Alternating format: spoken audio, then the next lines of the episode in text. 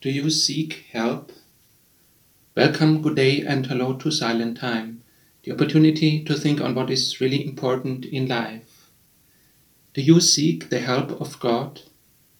Do you look for His mercy and ask for it? One thing is quite clear for those people who are full, like after a big meal, satisfied and don't need anything, or they are proud of themselves, or they feel strong in their own eyes, they look down on others or even look down on God, they will not receive the mercy of God. That is quite clear because they do not look for it.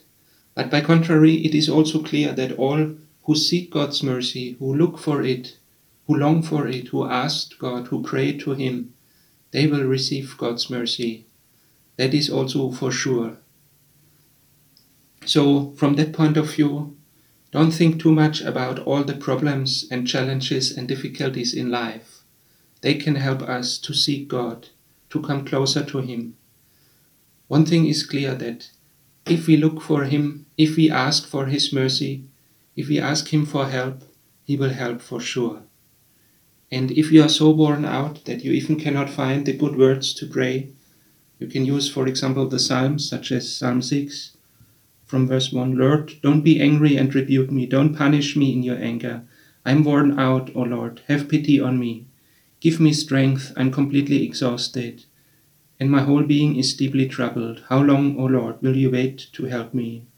Come and save me, Lord. In your mercy, rescue me from death.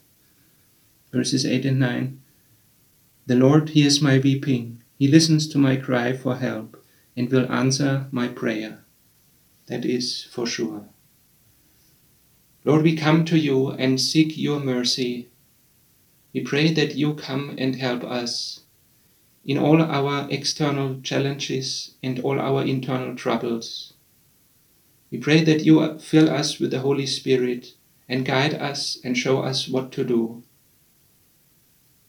We pray that you come in your mercy, that you forgive what we have done wrong and help from all evil things, and that you protect us in your mercy, and that you prepare us for your kingdom, where we praise you forever. Amen.